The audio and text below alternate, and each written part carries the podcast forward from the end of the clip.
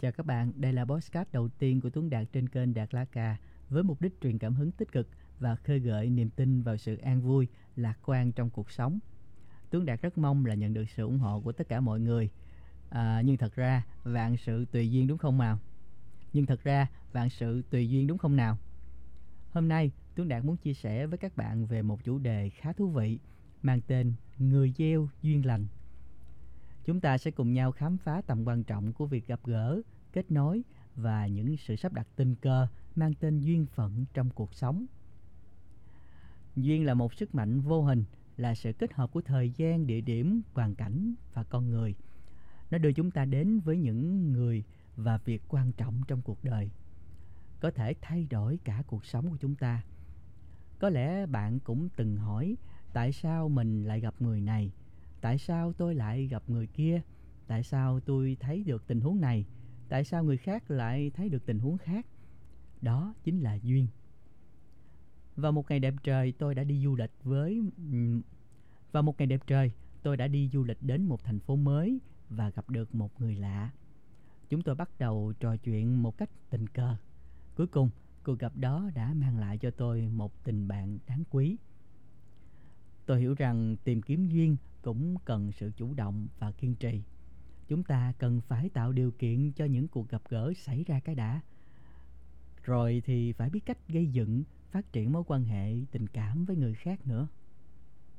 Hãy tưởng tượng một người đang tìm kiếm một công việc mới, thay vì anh ta chỉ nộp đơn tuyển dụng qua mạng, anh ta có thể tìm cách gặp như gỡ. Anh ta có thể tìm cách gặp gỡ những người quản lý hoặc chuyên gia trong lĩnh vực đó để có cơ hội làm việc tốt hơn.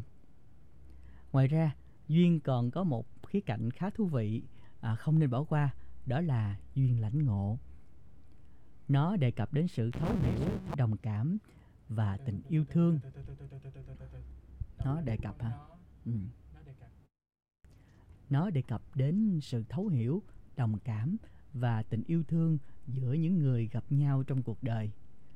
Nếu bạn từng gặp một người nào đó đã giúp bạn nhìn nhận cuộc sống một cách khác, giúp bạn hiểu rõ hơn về bản thân và cuộc đời thì đó chính là duyên lãnh ngộ.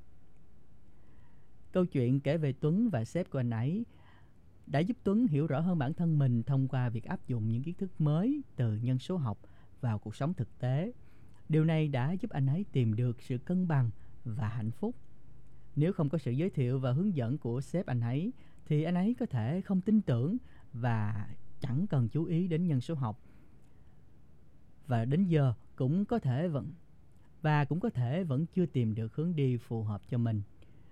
Chuyện này cho thấy sự quan trọng của duyên lãnh ngộ và duyên đồng hành trong cuộc sống.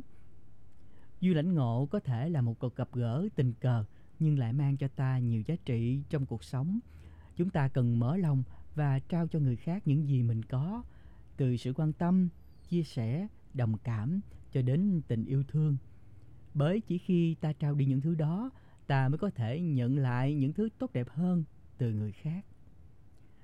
Duyên đồng hành có thể hiểu là những người cùng nhau trải qua một hành trình, một chặng đường trong cuộc sống và giúp đỡ nhau để vượt qua khó khăn và đạt được mục tiêu.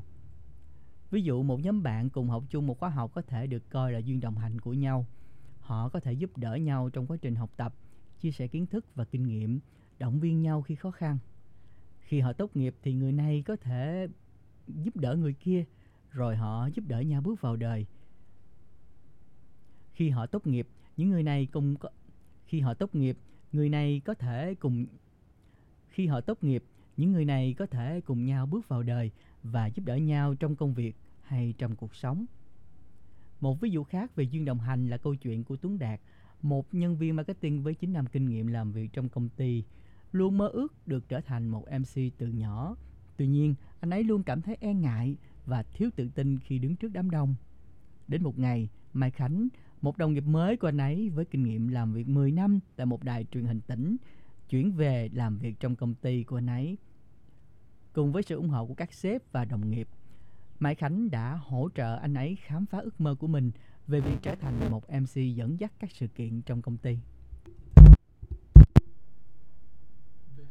Cùng với cùng với sự cùng với các sếp và đồng nghiệp khác, Mai Khánh đã hỗ trợ anh ấy khám phá ước mơ của mình về việc trở thành một MC dẫn dắt các sự kiện của công ty.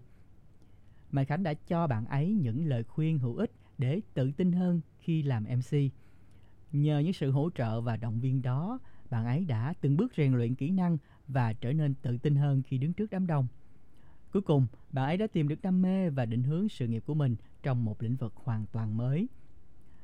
Câu chuyện này cho thấy cuộc đời là một cuộc hành trình đầy bất ngờ và thử thách.